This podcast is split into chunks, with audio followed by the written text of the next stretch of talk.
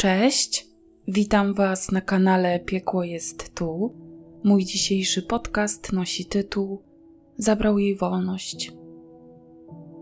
Dzisiejszy wstęp będzie, myślę, że w dużym stopniu spoilerem, ale bardzo chciałam właśnie tak to zacząć, więc wybaczcie, jeśli komuś to przeszkadza. I z tej okazji dzisiaj wyjątkowo zrobię odnośnik, żebyście mogli od razu przejść do właściwej treści. A korzystając jeszcze z okazji, chciałam Wam bardzo podziękować za aktywność pod poprzednim odcinkiem, którego zasięgi zaskoczyły mnie i zaskakują właściwie do teraz, bo cały czas ten podcast zdobywa nowe, kolejne wyświetlenia, więcej niż którykolwiek z poprzednich. To Wasza zasługa, więc jestem Wam wdzięczna za to, że mam takich słuchaczy. Będzie to historia, która bardzo mnie poruszyła i myślę, że do wielu z Was dotrze tak głęboko, jak dotarła do mnie. Najbardziej uderza mnie w niej bezradność, wszechobecny strach, ale też poczucie ogromnego skrzywdzenia i jeszcze większej niesprawiedliwości. Ofiara dzisiejszej historii, w momencie kiedy doszło do tej tragedii, choć w świetle prawa była już osobą dorosłą, to wciąż jednak uczyła się, a więc przebywała pod okiem swoich rodziców i to właśnie ci rodzice, widząc co się dzieje, próbowali swoje ukochane dziecko uchronić przed złem, które pewnego grudniowego dnia stanęło na jego drodze i od tamtej pory regularnie zatruwało mu życie. Niestety nie zdążyli. Na pewno nie było im łatwo żyć z myślą, że być może nie zrobili wszystkiego, co mogli, aby do tej tragedii nie doszło. Chociaż obiektywnie patrząc, pewnie zrobili. Ale walka o sprawiedliwość, choć długoletnia, to w końcu się opłaciła. Jednak czy można tu mówić o jakiejkolwiek sprawiedliwości, kiedy życie traci niewinna, bardzo młoda osoba tylko dlatego, że chciała po prostu ułożyć sobie życie po swojemu? Był rok 2001. Siedemnastoletnia wówczas mieszkanka Bielska Podlaskiego, o którym już w którymś z odcinków mówiłam, ale przypomnę, że jest to miejscowość w województwie podlaskim, oddalona od Białego Stoku o nieco ponad 40 kilometrów. Dziewczyna o imieniu Aneta za pół roku miała świętować swoje osiemnaste urodziny. Nieszczególnie spieszyło jej się do dorosłości, ale rok 2002 zapowiadał się jako ekscytujący i pełen dobrej zabawy. Dziewczyna była osobą bardzo komunikatywną, wesołą, lubiła poimprezować oraz ogólnie spędzać czas w towarzystwie. Można powiedzieć nawet, że była duszą towarzystwa i zawsze otaczała się wieloma osobami, koleżankami czy kolegami. A właśnie w tym nadchodzącym nowym roku koleżanki i koledzy z jej klasy z zespołu szkół ekonomicznych w Białymstoku, gdzie się uczyła, mieli hucznie obchodzić swoje osiemnaste urodziny. W maju taka impreza czekała także Anetę. Tymczasem póki co przed nastolatką była jeszcze też dość istotna impreza, a mianowicie Sylwester. Dziewczyna szykowała się na niego pełna nadziei na dobrą zabawę. Z imprezy sylwestrowej wyniosła jednak coś więcej niż oczekiwała. Poznała tam o rok starszego od siebie chłopaka. Wojciech był dość wysokim, dobrze ubranym, przystojnym młodym mężczyzną, który przykuwał wzrok dziewczyn. Ale jego wzrok tej wyjątkowej nocy zatrzymał się właśnie na Anecie, szczupłej blondynce o ładnych, dużych oczach. Para spędziła ze sobą praktycznie całą noc i nie mogła się od siebie oderwać. Można powiedzieć, że było to pierwsze tak poważne zauroczenie dziewczyny. Nie miała zatem jeszcze żadnego doświadczenia w relacjach damsko-męskich. Wojciech imponował jej tym, że był wobec niej bardzo szarmancki, sprawiał wrażenie inteligentnego i można z nim było porozmawiać na wiele ciekawych tematów. No i cała jego uwaga skupiona była właśnie wokół Anety, a ona dzięki temu czuła się wyjątkowa. Widać było, że młody mężczyzna zakochał się w niej niemal od pierwszego wrażenia. I raczej było to odwzajemnione uczucie. Po tej imprezie Wojtek zaprosił swoją nową sympatię na randkę do restauracji, a ona z radością przyjęła to zaproszenie. Randka była bardzo udana. Młodzi dużo rozmawiali, śmiali się, bo łączyło ich również podobne poczucie humoru, a zatem rozmowa płynęła swobodnie, a tematy znajdowały się same. Nastolatkowie zaczęli się więc widywać regularnie. Wojciech zapraszał Anetę do kina, do restauracji, ale nawet zwyczajny wieczorny spacer po parku był dla nich bardzo romantyczny. Wówczas para trzymała się za ręce, albo czasami po prostu siadała na ławce i tak wtulona w siebie wyznawała sobie uczucia. Motyle w brzuchu nie opuszczały ani Wojciecha, ani Anety. Swój czas nastolatka musiała jednak dzielić pomiędzy różne zajęcia, obowiązki czy aktywności. Aneta była przykładną uczennicą. Duży nacisk zatem kładła na to, by przygotowywać się z lekcji na lekcję, a po szkole chodziła na treningi siatkówki, którą uprawiała od czterech lat. Miała też skonkretyzowane plany na przyszłość i wokół nich też skupiała się jej uwaga. Bardzo chciała studiować ekonomię w Białymstoku i móc po studiach prowadzić firmę wraz ze swoim tatą. Zaś jej chłopak, bo myślę, że już oficjalnie wtedy można było go tak nazywać, raczej nie pokładał wszelkich nadziei w karierze naukowej i dość szybko przestał o nauce myśleć. Pochodził z rodziny dość zamożnej i był skupiony na tym, żeby od razu po skończeniu szkoły zarabiać pieniądze. Wraz ze swoim tatą prowadził taki biznes, chociaż do końca nie wiem, czy to była faktycznie firma. W każdym razie mężczyźni handlowali samochodami. Inne źródło mówi, że nastolatek pomagał swojemu starszemu bratu prowadzić komis samochodowy. Tak czy siak, oba te zajęcia, którekolwiek z nich jest tym właściwym, ściśle wiązały się z jego pasją, którą była motoryzacja. Wojciech, jak zrobił prawo jazdy, od razu dostał od swoich rodziców auto marki Subaru. I to właśnie nim najczęściej podjeżdżał pod dom Anety i zabierał ukochaną na randki. Dziewczyna mieszkała ze swoimi rodzicami, panią Teresą i panem Tadeuszem. Miała z nimi naprawdę bardzo dobre kontakty i była wychowywana w cieple, trosce. Nigdy nie brakowało jej zainteresowania z ich strony, pomimo że rodzice dziewczyny oboje bardzo ciężko pracowali. Chociaż nastolatka otaczała się wieloma koleżankami, którym mogła się zwierzyć i nigdy nie brakowało jej atencji, to rodziców także traktowała jak swoich przyjaciół. Nie była osobą wylewną, ale też nie była zamknięta w sobie. Dzieliła się ze swoimi bliskimi tym, co jej ciążyło albo co sprawiało, że czuła się szczęśliwa. Dlatego też rodzice nastolatki zawsze wiedzieli, co się u niej dzieje, jak się czuje, jakie ma plany i tym podobne. Zaufanie między nimi to była podstawa, a Aneta niejednokrotnie porady zgłaszała się właśnie do swojej mamy – ale to nie znaczy, że sama nie mogła o sobie decydować, mimo że wciąż jeszcze była niepełnoletnia. Rodzice mieli do niej bardzo dużo zaufania i nigdy jej nie ograniczali. Znali swoje dziecko, wiedzieli, że nie robi głupich i złych rzeczy. Rodzice w razie czego tylko wskazywali jej drogę, a to ona decydowała, czy chce nią pójść. Również pomysłem jej taty było to, aby skończyła studia ekonomiczne – bo w przyszłości chciał właśnie córce przekazać firmę. Ale ten pomysł Anecie bardzo się podobał. Poza tym nastolatka była dziewczyną wrażliwą na krzywdę innych, ale szczególnie wrażliwą na krzywdę tych najmniejszych, tych najbardziej bezbronnych. Nie mówię tutaj o dzieciach, tylko właśnie o zwierzętach, których była miłośniczką.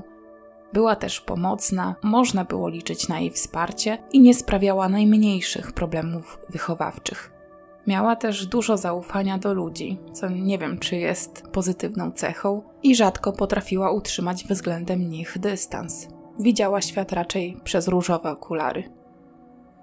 Związek z Wojtkiem początkowo wydawał się być jak wygrany los na loterii, zwłaszcza w oczach rówieśników dziewczyny. Koleżanki, z którymi Aneta spędzała czas, zauważyły, że jej chłopak bardzo często do niej dzwoni, Pyta o to, co robi, jak się czuje, kiedy będzie wracała do domu. Zdarzało się, że Aneta odbierała od niego telefony kilka razy podczas jednego wieczoru, który spędzała poza domem. Jej koleżanki odbierały to wtedy jako przejaw troski zakochanego człowieka i nawet jej takiego chłopaka zazdrościły. Komentowały, że Wojtek jest w nią wpatrzony jak w obrazek. Aneta też nie widziała w tym nic niepokojącego. Zazwyczaj wykonując te telefony, Wojciech był miły, kulturalny, a jego ton głosu łagodny. Może odrobinę przesadzał z tą troską, ale w gruncie rzeczy nie było w tym nic złego, a przynajmniej tak myślała wtedy Aneta. To zmieniło się jednak dość gwałtownie wraz z upływem kolejnych dni. W styczniu 2002 roku Aneta miała pójść z kolegą, którego znała już wiele lat, na studniówkę. Młodzi mieli ze sobą przyjacielskie relacje. Ich rodziny bardzo dobrze się znały i przyjaźniły, a więc nastolatka uznała, że może wyświadczyć mu taką przysługę i tym samym sama skorzystać z dobrej zabawy, którą przecież bardzo lubiła. Na to zaproszenie odpowiedziała koledze jeszcze zanim poznała Wojtka. Mimo, że para była ze sobą zaledwie od miesiąca, właściwie ich relacja dopiero się kształtowała, Aneta czuła się w obowiązku powiadomić Wojtka o tym, że wybiera się jako osoba towarzysząca na studniówkę kolegi. I być może też wtedy podświadomie gdzieś potrzebowała jego zgody. Nie uzyskała jednak aprobaty swojego chłopaka, wręcz przeciwnie. Między parą doszło wtedy do pierwszej tak poważnej kłótni. Inne źródło mówi, że Wojciech skontaktował się z tym chłopakiem, z którym Aneta miała iść na studniówkę i osobiście go poinformował, dość agresywnie, że to się nigdy nie wydarzy. Jeszcze inny zaś mówi, że dziewczyna poszła na tą studniówkę, ale w trakcie jej trwania Wojtek wdarł się na salę i wyciągnął z niej siłą nastolatkę, robiąc przy tym dużo zamieszania. Oczywiście Anety też nie ominęła awantura. Każdym razie każda z tych potencjalnych wersji wydarzeń skończyła się wielką kłótnią nastolatków. Od tego właściwie dopiero zaczęło się ograniczanie wolności Anety. Dziewczyna, nie chcąc prowokować awantur, najczęściej po prostu ulegała chłopakowi i rezygnowała ze swoich planów. A on, widząc i korzystając z tego, że ma na nią tak duży wpływ, coraz częściej zaczął tych wpływów nadużywać i pozwalał sobie na coraz więcej. Z czasem przeszkadzały mu również jej wieczorne spotkania ze znajomymi. Aneta od zawsze spędzała bardzo dużo czasu z przyjaciółmi, była osobą, której trudno było usiedzieć w domu.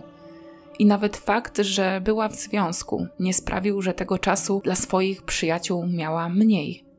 Planowała swoje spotkania towarzyskie tak, aby nikt nie czuł się ani pokrzywdzony, ani zaniedbany. Ale Wojtkowi nie podobało się to, że dziewczynie nie wystarcza jego towarzystwo. Chciał być dla niej wszystkim przyjacielem, chłopakiem, towarzyszem, wszystkim. Z czasem głośno i wyraźnie zaczął nastolatce komunikować, że nie zgadza się na to, aby spotykała się ze swoimi koleżankami. Na tych spotkaniach nierzadko zdarzało się, że dziewczyny spożywały alkohol, ale nigdy do tego stopnia, żeby się jakoś bardzo upijać. Ale Wojciech tłumaczył, że nie chciał, aby dziewczyna spotykała się z kimś, kto ma na nią tak zły wpływ. Naturalnie nastolatka nie doczekała się tych hucznych, osiemnastkowych imprez, na które tak bardzo czekała. Dla świętego spokoju na jakiś czas przestała imprezować, właśnie dlatego, że Wojtkowi się to nie podobało.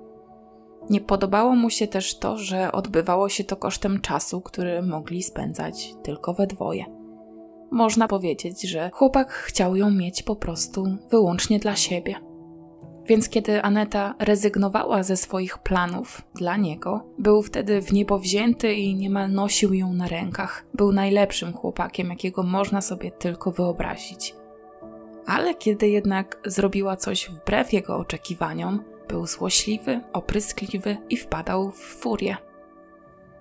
Aneta zaczęła w końcu zauważać, że niektóre zachowania, a tak naprawdę to przeważająca część reakcji jej chłopaka na styl jej życia, jest niewłaściwa i mocno ogranicza jej wolność i swobodę. Zaczęła się więc buntować i pomimo zakazów z jego strony spotykała się dalej ze swoimi znajomymi, bez jego zgody a właściwie to za jego plecami, mimo wszystko czując, że robi coś złego, tak jakby posiadanie znajomych było czymś zakazanym w związku. Uciekała się więc do kłamstw, które Wojciech i tak najczęściej demaskował. Po tym oczywiście dochodziło do awantur, a złość chłopaka zaczęła wyrażać się już nie tylko w słowach, ale i w czynach. Aneta nieraz została przez niego uderzona, poszarpana czy pociągnięta za włosy. Z czasem spadły też klapki z jej oczu i zdecydowała w końcu, że musi zakończyć tę relację. Choć zależało jej na Wojciechu, to nie była w stanie całkowicie mu się podporządkować. Lubiła swoje życie takie, jakie było, zanim poznała Wojtka. Nie mogła też dłużej znosić tego, że w złości, zazwyczaj podczas ogromnych kłótni, gdy chłopak kolejny raz wyrzucał dziewczynie to, że spotyka się z innymi osobami, podnosił na nią rękę. Aneta zakomunikowała więc młodemu mężczyźnie, że to koniec ich związku. Wojciech jednak nie przyjął tego do wiadomości. Choć nastolatka go unikała, on chodził za nią i wciąż prosił ją o wybaczenie. Kiedy jednak nie udało mu się jej urobić, wpadał w złość i szukał innych sposobów kontaktu. Było już wczesne lato. Dzień był dłuższy, a wieczory cieplejsze. Aneta coraz więcej czasu spędzała na zewnątrz, zwłaszcza, że w szkole zrobiło się już luźniej i niebawem miały nadejść wakacje. I kiedy w czerwcowe popołudnia przebywała wśród przyjaciół gdzieś w plenerze, Wojciech śledził ją, zaczepiał i siłą wyciągał z danego miejsca. Zmuszał do tego, żeby z nim poszła, najczęściej szantażem emocjonalnym, ale czasami też przemocą. Pewnego czerwcowego dnia, kiedy spacerowała z koleżanką po parku, podbiegł do niej, chwycił ją za włosy, wciągnął do swojego samochodu i zawiózł do swojego mieszkania. Tam pobił ją, później zaprowadził, a tak naprawdę to siłą zaciągnął do łazienki, napełnił wannę wodą i zaczął dziewczynę podtapiać. Aneta była wtedy przerażona jego zachowaniem. Minęło przecież tak niewiele czasu od ich poznania, a on okazał się być zupełnie innym człowiekiem niż początkowo zakładała i pokazywał coraz to gorsze strony swojej natury. Do tej pory nie wyobrażała sobie tego, że jego złość może eskalować do tego stopnia, że będzie w stanie realnie zagrozić jej życiu. Zdruzgotanej dziewczynie z mieszkania Wojciecha na szczęście udało się uciec. Poturbowana fizycznie i też zresztą psychicznie, pobiegła od razu do swoich rodziców opowiedzieć o tym, co ją spotkało. Pani Teresa i pan Tadeusz od początku mniej więcej wiedzieli, jak kształtuje się relacja ich córki z Wojciechem. Nie darzyli chłopaka jakąś wielką sympatią właściwie od początku – Widzieli, że miał na nią bardzo silny wpływ, że przez niego zaczęła zamykać się w sobie, izolować od ludzi, stała się bardziej nerwowa, może też zlękniona, bo nie uszło ich uwadze to, że w pewnym momencie Aneta zaczęła się bać Wojciecha. Ale przede wszystkim zauważyli, że bardzo męczy się w tym związku i nieraz doradzali swojej córce, aby po prostu od chłopaka odeszła ale wówczas nie przypuszczali, że dziewiętnastolatek naprawdę jest niebezpieczny. Kiedy dowiedzieli się o tym, co zaszło w jego mieszkaniu, przywołali w pamięci momenty, kiedy Wojciech pojawiał się pod ich domem już po rozstaniu z dziewczyną, żeby prosić Anetę o powrót. Kilka razy usłyszeli wtedy od niego, że Aneta będzie albo jego, albo niczyja. Wówczas jednak pani Teresa i pan Tadeusz odbierali te słowa raczej jako wyraz jego szalonych uczuć do ich córki. Interpretowali to na swój sposób. Może niekoniecznie jako żart czy nieprzemyślane w desperacji słowa, ale myśleli, że chłopak jest naprawdę tak mocno w niej zakochany, że widocznie potrzebuje więcej czasu, żeby oswoić się z tym rozstaniem. A na tamten moment po prostu sobie nie mógł wyobrazić, że dziewczyna mogłaby być z kimś innym. Dopiero potem, jak jego aż tak agresywne i zaborcze zachowania wyszły na jaw, zaczęli myśleć o tych słowach i przerazili się nimi. I od tamtej pory non-stop rozbrzmiewały w ich głowach. Zwłaszcza, że z ust Wojciecha wyszło więcej tak mrożących krew w żyłach słów. Aneta przyznała, że chłopak groził jej, że się zabije. Później poszedł o krok dalej i mówił, że najpierw zabije ją, a dopiero później siebie. Ale nie zrobi tego od razu. Sprawi, że będzie umierała powoli, wykrwawiając się na jego oczach i jednocześnie patrząc, jak i z niego ulatuje życie. Bo tak jak zapewniał wielokrotnie, Aneta będzie albo jego, albo niczyja. Dziewczyna była przerażona tym, że jego groźby naprawdę mogą się spełnić – Przerażeni byli także jej rodzice, którzy, pomimo że oboje prowadzili własne firmy i wciąż byli bardzo aktywni zawodowo, starali się córkę mieć zawsze na oku. Aneta zaczęła więc bardzo dużo czasu spędzać w pracy u swojej mamy, gdzie czuła się dużo bezpieczniej niż sama w domu. ale mimo wszystko starała się też nie dać zastraszyć i nie pokazywać chłopakowi tego, że traktuje jego słowa poważnie. Z czasem, kiedy już sytuacja nieco się uspokoiła, zaczęła więc prowadzić życie takie jak przed tym, które miała zanim on pojawił się w jej życiu. Stwarzała też pozory przed znajomymi, że panuje nad sytuacją. 28 czerwca 2002 roku był piątek. Aneta cały wieczór spędziła robiąc makijaż i starannie dobierając strój. Tę noc zamierzała wraz z koleżanką spędzić na dyskotece w Białym Stoku. Planowały dobrze się bawić i korzystać z pierwszych dni wakacji. Zwłaszcza, że niebawem Anetę czekał wyjazd do Hiszpanii, ale nie w ramach jako takich wakacji – Rodzice, chcąc trochę odciążyć córkę psychicznie po ostatnich nieprzyjemnych wydarzeniach w jej życiu związanych z byłym chłopakiem i jednocześnie odizolować ją od niego na jakiś czas, opłacili jej obóz językowy w Hiszpanii.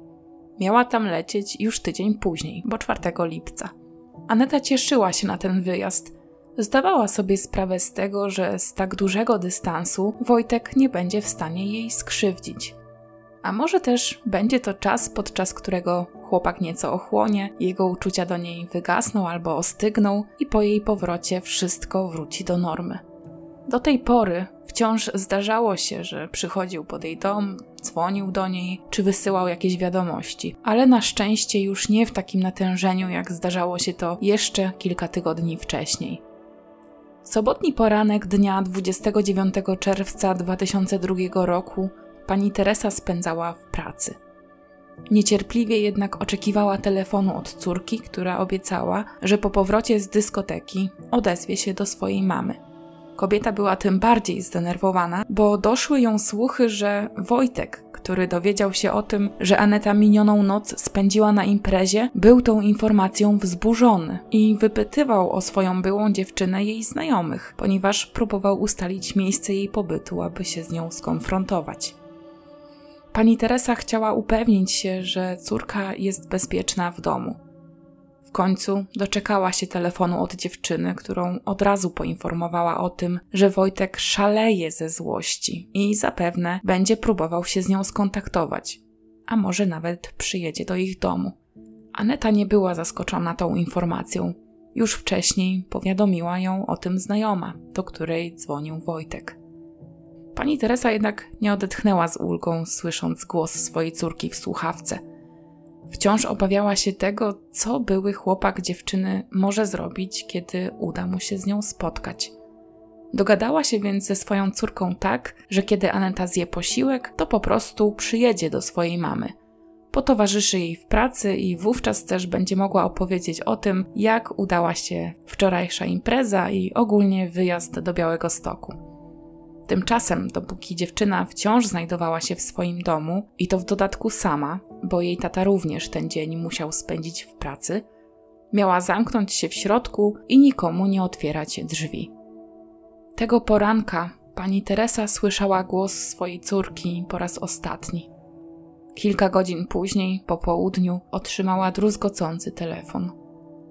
Aneta, jej jedyna córka, zginęła w wypadku samochodowym, do którego doszło na drodze krajowej nr 19 prowadzącej z Bielska Podlaskiego do Siemiatycz. Do tragicznego zdarzenia doszło około godziny 13. Dziewczyna zginęła na miejscu. Nie miała żadnych szans na przeżycie. Doszło do zderzenia czołowego samochodu osobowego marki Subaru z samochodem ciężarowym marki Iveco. W samochodzie osobowym znajdowały się dwie osoby. Kierowca Subaru odniósł obrażenia, które nie zagrażały jego życiu.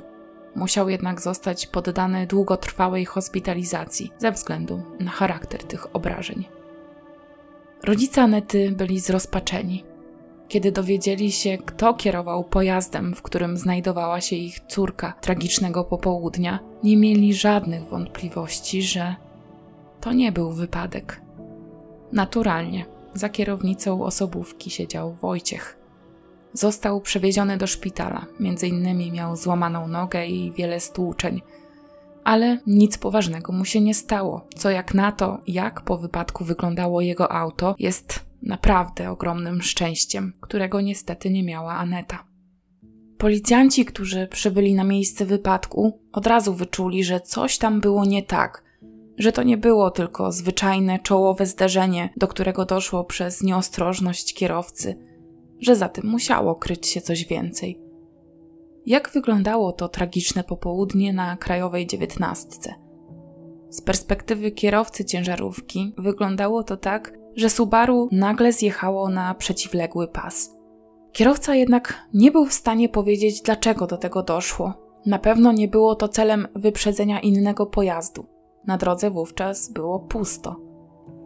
Kierowca ciężarówki dawał znaki osobówce, migał światłami, trąbił. Chciał zrobić wszystko, żeby dać znać tamtemu kierowcy, żeby zjechał z jego pasa, ale nie przyniosło to żadnego rezultatu. Subaru wciąż pędziło wprost na ciężarówkę. I kiedy odległość tego samochodu od jego auta wynosiła już mniej więcej tylko 100 metrów, kierowca ciężarówki w ułamku sekundy zadecydował, że to on zjedzie na lewy pas, żeby uniknąć tego zderzenia. W tej samej niemal chwili Subaru zrobiło to samo. Wróciło na swój pas. A więc zderzenia nie dało się uniknąć. Oba samochody poruszały się z prędkością około 90 km na godzinę.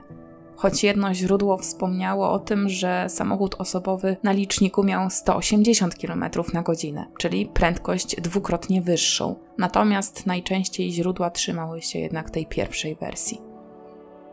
Prokuratura w Bielsku Podlaskim wszczęła śledztwo w tej sprawie. Wojtka udało się przesłuchać po dłuższym czasie od wypadku. Zanim jeszcze rozpoczęła się walka o sprawiedliwość, rodzice Anety postarali się, aby w miejscu, gdzie zginęła, stanął krzyż z tabliczką upamiętniającą ten tragiczny dzień, a właściwie Anetę, która zginęła tragicznie. Dziewczyna została pochowana, a pani Teresa i pan Tadeusz codziennie odwiedzali jej grób, bo jak mówili, tylko tam czuli obecność swojego dziecka i odwiedzanie jej grobu przynosiło im jakieś ukojenie.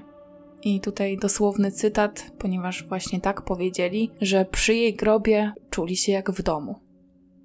Trudno im było pogodzić się z tą stratą, co jest przecież oczywiste, ale małżeństwo nie załamało się, bo miało do wykonania misję. Obiecało sobie, że będzie walczyć o sprawiedliwość dla swojego dziecka. Dlaczego ta walka była potrzebna? Bo ich zdaniem Aneta nie zginęła w wypadku, Zginęła, bo Wojciech chciał odebrać jej życie. A być może odebrał jej je zanim wsiadł za kierownicę samochodu. Rodzice ofiary długo podejrzewali te wersje wydarzeń. Ale zanim przejdziemy do ich podejrzeń, najpierw poznajmy wersję, którą udało się ustalić prokuraturze i na której opierał się akt oskarżenia. Wojtek rzeczywiście 29 czerwca 2002 roku po południu zjawił się pod domem Anety. Ona była tam wówczas całkowicie sama. Akurat spędzała czas w kuchni, zamierzała zjeść gołąbka, a później planowała zjawić się w pracy swojej mamy, tak jak wcześniej kobiety ustaliły. Co jest, choć niepewne, to najbardziej prawdopodobne, dziewczyna nie wpuściła Wojciecha do domu dobrowolnie – Najpewniej chłopak wszedł do środka przez uchylone okno i tym samym zaskoczył nastolatkę. Zanim jeszcze doszło między nimi do jakiegokolwiek kontaktu fizycznego, do Anety zadzwonił telefon. Kolejna już koleżanka dzwoniła, żeby ostrzec ją, że Wojtek jej szuka, że jest bardzo wzburzony i że zapewne zaraz się u niej pojawi. Dziewczyna odpowiedziała koleżance tylko tyle, że już się pojawił i się rozłączyła. Jego wizyta nie przebiegała bezproblemowo, czego można było się domyślić. Doszło więc do kłótni i później do szarpaniny. Wskazywał na to fakt, że w domu panował ogromny bałagan. Gołąbek, którego Aneta zamierzała, ale nie zdążyła zjeść, walał się po stole, wszystko było poprzewracane, wszystko było po prostu wyrzucone. Drzwi od łazienki były wyłamane, a w nich wybita szyba. Prawdopodobnie dlatego, że te drzwi zostały otwarte z taką siłą, że uderzyły o lodówkę i wówczas szkło pękło. Dziewczyna prawdopodobnie właśnie w łazience próbowała się schronić przed Wojtkiem, tam miała najbliżej, ale zdeterminowany chłopak zdołał te drzwi sforsować. Siłą wyciągnął nastolatkę ze środka, siłą też wyprowadził ją z domu, posadził w swoim samochodzie i ruszył w stronę Siemiatycz. Przez ulicę Bielska Podlaskiego pędził jak oszalały, co później stwierdziło kilku świadków. Daleko nie wyjechał, bo kilka kilometrów za Bielskiem Podlaskim zjechał na lewy pas ruchu i dążył do zderzenia czołowego z nadjeżdżającym z naprzeciwka samochodem ciężarowym. Według rodziców chłopak zabił Anetę jeszcze w domu. Udusił ją, a później, żeby zatrzeć ślady zbrodni, wyniósł jej bezwładne ciało, ułożył na przednim siedzeniu obok siebie i wyjechał z zamiarem spowodowania wypadku, który zatarłby ślady zbrodni. Być może też sam liczył na to, że zginie. Wojciech utrzymywał, że nie planował zabić dziewczyny, że rzeczywiście doszło do nieszczęśliwego wypadku. Para w samochodzie miała się pokłócić. Uwaga Wojtka wówczas skupiała się tylko i wyłącznie na Anecie, przez co przestał patrzeć na drogę i mimowolnie zjechał na przeciwległy pas ruchu. I w ostatniej chwili, kiedy zorientował się, że jedzie nie po swoim pasie, to chciał wrócić na ten właściwy, ale wówczas już kierowca samochodu ciężarowego zrobił to samo i do wypadku musiało dojść. O co para się kłóciła? Wojciech twierdził, że próbował porozmawiać z Anetą o tym, dlaczego tak bardzo zmienił się stosunek jej rodziców do niego. Ponieważ o ile wcześniej, choć tak naprawdę nigdy rodzice dziewczyny nie darzyli go jakąś wyjątkową sympatią, to przynajmniej go tolerowali, byli wobec niego uprzejmi, tak później już po ich zerwaniu czuł, że są do niego po prostu wrogo nastawieni i nie mógł się z tym pogodzić ponieważ wiedział, że Aneta z rodzicami ma bardzo dobre kontakty i też zapewne bierze sobie ich rady do serca. A że on chciał do niej wrócić, a że ona z nimi miała tak dobre kontakty i zapewne była im posłuszna, były niewielkie szanse na to, że dziewczyna ugnie się pod jego naciskami, właśnie dlatego, że wspierali ją w tej decyzji o zerwaniu jej rodzice.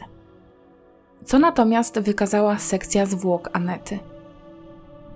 Przede wszystkim nie udało się na 100% potwierdzić przyczyny zgonu. W protokole z sekcji zwłok lekarz medycyny sądowej zanotował, że nie udało się potwierdzić, że wszystkie obrażenia, jakich doznała ofiara, powstały w wyniku wypadku. Możliwe więc, że powstały w wyniku wypadku, a możliwe, że niektóre powstały jeszcze przed wypadkiem.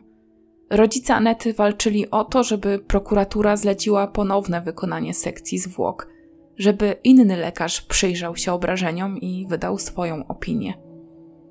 Dlaczego to było dla nich tak ważne? Dlaczego chcieli tak bardzo otrzymać odpowiedź na pytanie, czy ich córka mogła nie żyć już w momencie, gdy auto Wojciecha ruszało spod ich domu? No, to jest chyba oczywiste, że od tego właśnie zależało, czy młodemu mężczyźnie zostanie postawiony zarzut zabójstwa, czy tutaj w cudzysłowie jedynie spowodowania wypadku ze skutkiem śmiertelnym. Za to drugie groziło mu co najwyżej do 8 lat więzienia, a i tak w podobnych przypadkach najczęściej zapadały wyroki w zawieszeniu. A oni nie chcieli, żeby Wojtek przebywał na wolności. Czuli zagrożenie, ale nie tyle dla siebie samych, co dla koleżanek Anety. Przecież chłopak w pewnym sensie obwiniał jej przyjaciół za to, że ją stracił jej rodzice byli przekonani, że Wojciech może chcieć skrzywdzić kogoś jeszcze, że jest zdolny do wszystkiego. Ku ich rozczarowaniu zarzut, jaki usłyszał sprawca wypadku, brzmiał spowodowanie wypadku ze skutkiem śmiertelnym. Nie było bowiem podstaw, by podejrzewać, że doszło do zabójstwa. Ale prokuratura rejonowa w Bielsku Podlaskim robiła wszystko, aby zgromadzić jak najdokładniejszy materiał dowodowy. W trakcie toczącego się postępowania zlecono jeszcze kilka analiz, które miały wyjaśnić m.in. okoliczności wypadku. Przesłuchiwano też kierowcę ciężarówki, czyli tak naprawdę jedynego, oprócz Wojciecha, nie tylko uczestnika wypadku, ale też bezpośredniego świadka wydarzeń. Sprawa dla prokuratury prowadzącej to śledztwo nie była tak łatwa i oczywista. Bo choć rodzice Anety zarzucali im opieszałe działania i nie mieli też do nich wiele zaufania z racji początkowo postawionych zarzutów, to śledczy naprawdę robili wszystko, żeby rozważyć każdą wersję wydarzeń. To, że padły zarzuty spowodowania wypadku ze skutkiem śmiertelnym, nie znaczyło jeszcze, że sprawa jest już przesądzona. Dlatego też prokuratura powoływała różnych specjalistów, innymi z zakresu ruchu drogowego. I na podstawie opinii tych specjalistów decydowała o tym, czy jest podstawa do zmiany zarzutów. No i w końcu znalazły się dowody na to, że Wojciech do wypadku doprowadził celowo, że chciał Anetę zabić. Dlatego też zarzuty zostały zmienione i w końcu rodzice ofiary otrzymali to, czego chcieli. W związku z tym wreszcie zastosowano wobec sprawcy areszt tymczasowy. Niestety w izolacji młody mężczyzna długo nie pozostał, bowiem o ile prokuratura rejonowa w Bielsku Podlaskim podejrzewała go o zabójstwo, to Sąd Okręgowy w Białymstoku zdecydował, że nie ma na to jednoznacznych dowodów. Nie można więc było Wojciecha w areszcie przetrzymywać, zatem został on wypuszczony na wolność i do rozpoczęcia procesu miał jedynie zakaz opuszczania kraju. Dlaczego wypuszczono Wojciecha na wolność? Dlaczego nie zaszła potrzeba, żeby zatrzymać go w areszcie? Prokuratura Okręgowa w Białymstoku tłumaczyła to w ten sposób, że nie było w ogóle żadnych podstaw do tego, żeby uważać go za człowieka niebezpiecznego, że może zrobić coś jeszcze komuś, jakąś krzywdę, że może też chcieć uciekać z kraju na przykład, chociaż zatrzymano mu paszport, więc gdyby nawet chciał uciekać, to byłoby to znacznie utrudnione no i nie zaszła też taka potrzeba, dlatego że Wojciech nie próbował kontaktować się ze świadkami i manipulować ich zeznaniami czy coś podobnego. Do procesu przed Sądem Okręgowym w Białymstoku doszło pod koniec 2003 roku, niemal półtora roku od śmierci Anety. Prokurator oskarżył Wojciecha o zabójstwo z zamiarem ewentualnym, co znaczyło tyle, że chłopak godził się z tym, że w wyniku wypadku, który zamierzał spowodować celowo, pasażerka samochodu może zginąć. Za ten czyn domagał się wymierzenia mu kary 15 lat pozbawienia wolności. W charakterze oskarżycieli posiłkowych wystąpili oczywiście rodzice Anety. Oni także chcieli dla Wojciecha kary w podobnym wymiarze – Prokurator opowiadał o związku nastolatków, o burzliwym uczuciu, o ograniczaniu wolności Anety, o kontrolowaniu jej, o zabranianiu jej spotykania się ze znajomymi i jako motyw od razu nasuwał się oczywiście motyw uczuciowy, a mówiąc precyzyjniej, to motywem wydawała się być patologiczna zazdrość o dziewczynę.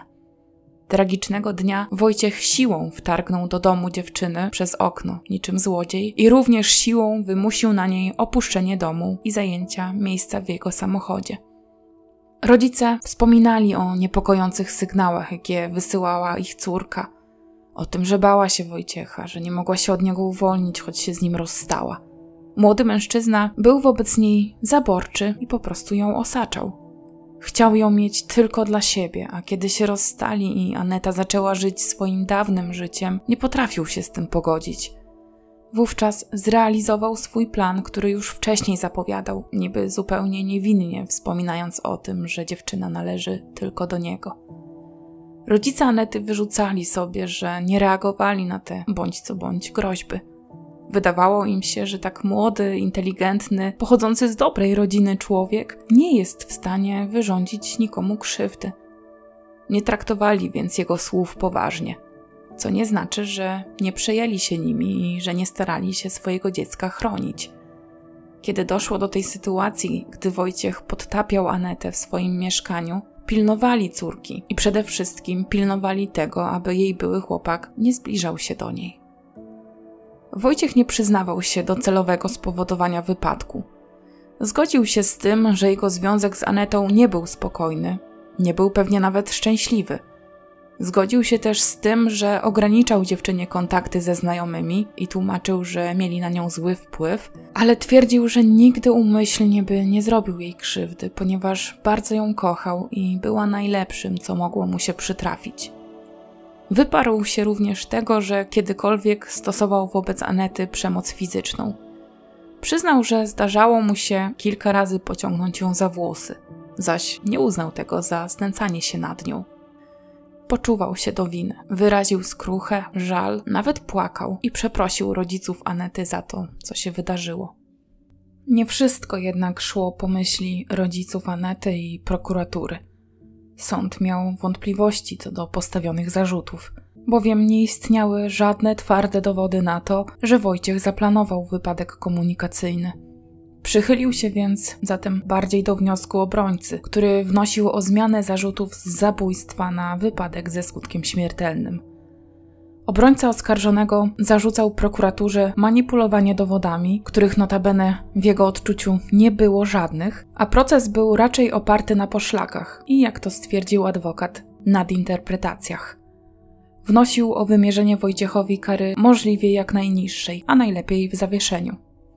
Sąd ogłosił wyrok i rzeczywiście był on zgodny z wnioskiem obrony. W lutym 2004 roku Wojciech został skazany na karę 3,5 roku pozbawienia wolności za spowodowanie wypadku ze skutkiem śmiertelnym. Bo choć postać Wojciecha nie była krystaliczna, jego postawa wobec ofiary znacząco odbiegała od normalnej i zdrowej, to mimo wszystko wciąż za mało było dowodów, które pozwoliłyby ustalić, że do celowego wypadku faktycznie doszło.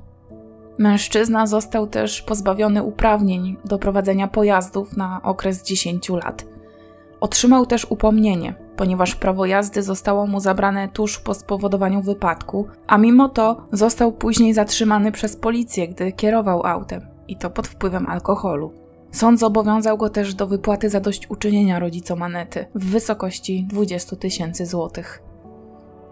Apelację zapowiedziała prokuratura, która nie zgadzała się z wyrokiem sądu pierwszej instancji. Zrobił to również obrońca Wojciecha, który twierdził, że uzasadnienie sądu jest zbyt surowe. Proces apelacyjny dowiódł tylko, że ta sprawa nie jest taka prosta, a sąd okręgowy, nie uwzględniając zarzutów prokuratury, mógł popełnić błąd, bowiem materiał dowodowy, na jakim się oparł, nie wskazywał jednoznacznie na to, że Wojciech nie spowodował wypadku celowo. Skierował zatem sprawę do ponownego rozpatrzenia przez sąd okręgowy, żeby wszystkie wątpliwości zostały wyjaśnione. Drugi proces ruszył jeszcze w 2004 roku. Wówczas stanowisko obrony i oskarżonego oraz prokuratury i oskarżycieli posiłkowych nie uległo zmianie. Sąd okręgowy w drugim procesie również nie przyjął zarzutu zabójstwa, a skazał Wojciecha tylko za spowodowanie wypadku ze skutkiem śmiertelnym. Tym razem jednak wyrok zapadł nieco wyższy, bo 6 lat pozbawienia wolności. I znowu sprawa trafiła do sądu apelacyjnego, a ten znowu przekazał ją do ponownego rozpatrzenia. Trzeci proces toczył się w 2007 roku. Wówczas już sąd nie był tak przychylny wersji obrońcy i Wojciecha.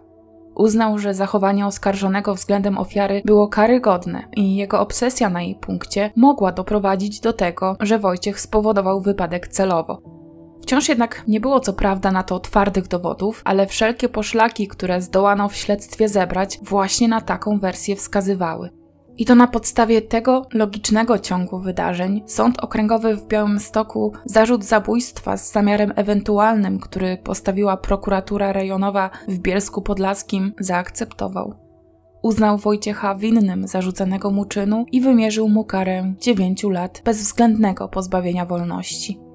Cytując za TVN24, który relacjonował przebieg procesu, słowa sędziego uzasadniającego wyrok brzmiały: nie była to zwykła nieostrożność na drodze, ale celowe łamanie wszelkich obowiązujących reguł. Było to wyjątkowo aroganckie i rażące nieposzanowanie podstawowych zasad obowiązujących na drodze. Czy on przewidywał, że jest lepszy od Roberta Kubicy i na przestrzeni 100 metrów ucieknie? Okoliczności łagodzących praktycznie nie znaleziono. Sąd jeszcze wypomniał, że Wojciech już po tym, jak utracił prawo jazdy, za nic miał sobie ten fakt i poruszał się pojazdem wbrew zakazowi. I to jeszcze pod wpływem alkoholu. I spowodował kolejny wypadek. Na szczęście nikt w nim nie ucierpiał, ale przecież mógł ucierpieć. To tylko pokazuje, jaki Wojciech miał stosunek do jakichkolwiek reguł i zasad. W związku z tym wyrokiem sąd wydał nakaz aresztowania Wojciecha, jako że zapadła decyzja o bezwzględnym pozbawieniu go wolności, bo przypominam, że przez te wszystkie lata, a minęło ich od momentu wypadku do trzeciego w tej sprawie już wyroku, pięć, mężczyzna wciąż był wolnym człowiekiem i przed sądem odpowiadał z wolnej stopy. Zaś na ogłoszeniu wyroku w 2007 roku w ogóle się nawet nie pojawił. Nie było też jego obrońcy. Jedynymi osobami, które konsekwentnie przychodziły na każdą rozprawę od początku do końca, byli rodzice Anety. Nie było im łatwo wciąż przeżywać to samo, słuchać tych samych wyjaśnień Wojciecha, jego relacji, kłamstw i przede wszystkim patrzeć na niego. Po wysłuchaniu wyroku, który w końcu był zgodny z ich wnioskami, poczuli ulgę, że wreszcie ich wieloletnia walka dobiegła końca. I nawet nie chodziło o wysokość wyroku, który umówmy się, jak na zabójstwo, które przecież sąd potwierdził, nie jest wcale wysoki. Chodziło o zarzuty. Zależało im bowiem na tym, aby Wojciech odpowiedział nie za wypadek, a za zabójstwo, bo w ich przekonaniu od początku właśnie tym kierował się, gdy wyjechał na czołowe zderzenie z ciężarówką. Oczywiście do sądu apelacyjnego trafił wniosek obrońcy Wojciecha, ale ten podtrzymał wyrok sądu okręgowego i mężczyzna, który w tamtym momencie miał już 24 lata, w grudniu 2007 roku został prawomocnie skazany na 9 lat pozbawienia wolności. Problem jednak był taki, że Wojciech dosłownie zapadł się pod ziemię. Tak samo jak na ogłoszeniu wyroku sądu okręgowego, tak i na ogłoszeniu wyroku sądu apelacyjnego go nie było. Nie udało się go też namierzyć już po wystosowaniu nakazu aresztowania. Na sali sądowej, przy wygłaszaniu wyroku, obecny był jedynie jego brat, który usłyszawszy wyrok, wybiegł z sali, wyciągając z kieszeni telefon. Widzieli to rodzice Anety, którzy od razu pomyśleli, że mężczyzna zamierzał ostrzec Wojtka, że właśnie został prawomocnie skazany za zabójstwo. Pod adresem zamieszkania Wojciecha go nie znaleziono. Wobec tego trzeba było uruchomić wszelkie dostępne środki. Został za nim wystawiony list gończy, a że nie było pewności, dokąd mężczyzna się udał i gdzie się ukrywał, również wystosowano europejski nakaz aresztowania. W mediach pojawiły się komunikaty o poszukiwanym przestępcy. Lokalne media prosiły swoich odbiorców o czujność i wszelkie informacje na temat miejsca pobytu Wojciecha. Przez długi czas nie można było go jednak namierzyć. Udało się to dopiero po emisji odcinka o sprawie Anety w programie Magazyn Kryminalny 997. Odcinek został wyemitowany 22 stycznia 2009 roku i w źródłach umieszczam Wam link, pod którym możecie sobie go obejrzeć. Wówczas zgłoszono się o pomoc do telewidzów, którzy mogliby posiadać jakieś istotne informacje, a najlepiej takie, które doprowadziłyby policję do skazanego. I to był właściwie najskuteczniejszy sposób poszukiwania chłopaka, a właściwie już w tamtym momencie mężczyzny, bowiem odcinek ten obejrzały osoby, które znały kryjówkę Wojciecha. Nie wiadomo, kim były te osoby, które przekazały policjantom wiadomości odnośnie do miejsca, w którym się ukrywał, ponieważ funkcjonariusze obiecali im anonimowość, ze względów pewnie bezpieczeństwa. Najważniejsze jednak jest to, jak możemy przeczytać na stronie podlaskapolicja.gov.pl, że skazanego wreszcie po dwóch i pół roku od zapadnięcia nieprawomocnego wyroku, czyli od momentu, kiedy słuch o Wojciechu zaginął i też przestał się pojawiać na sali sądowej, we wrześniu 2009 roku udało się namierzyć i na mocy ekstradycji w listopadzie 2009 roku sprowadzić go do kraju. Bo tak, Wojciech ukrywał się za granicą. Znaleziono go w Belgii. Belgijskie służby namierzyły go na drodze, gdy kierował samochodem. Widocznie wciąż Wojciech miał za nic to, że prawo jazdy utracił. Namierzenie i zatrzymanie sprawcy odbyło się przy współpracy polskich i belgijskich służb.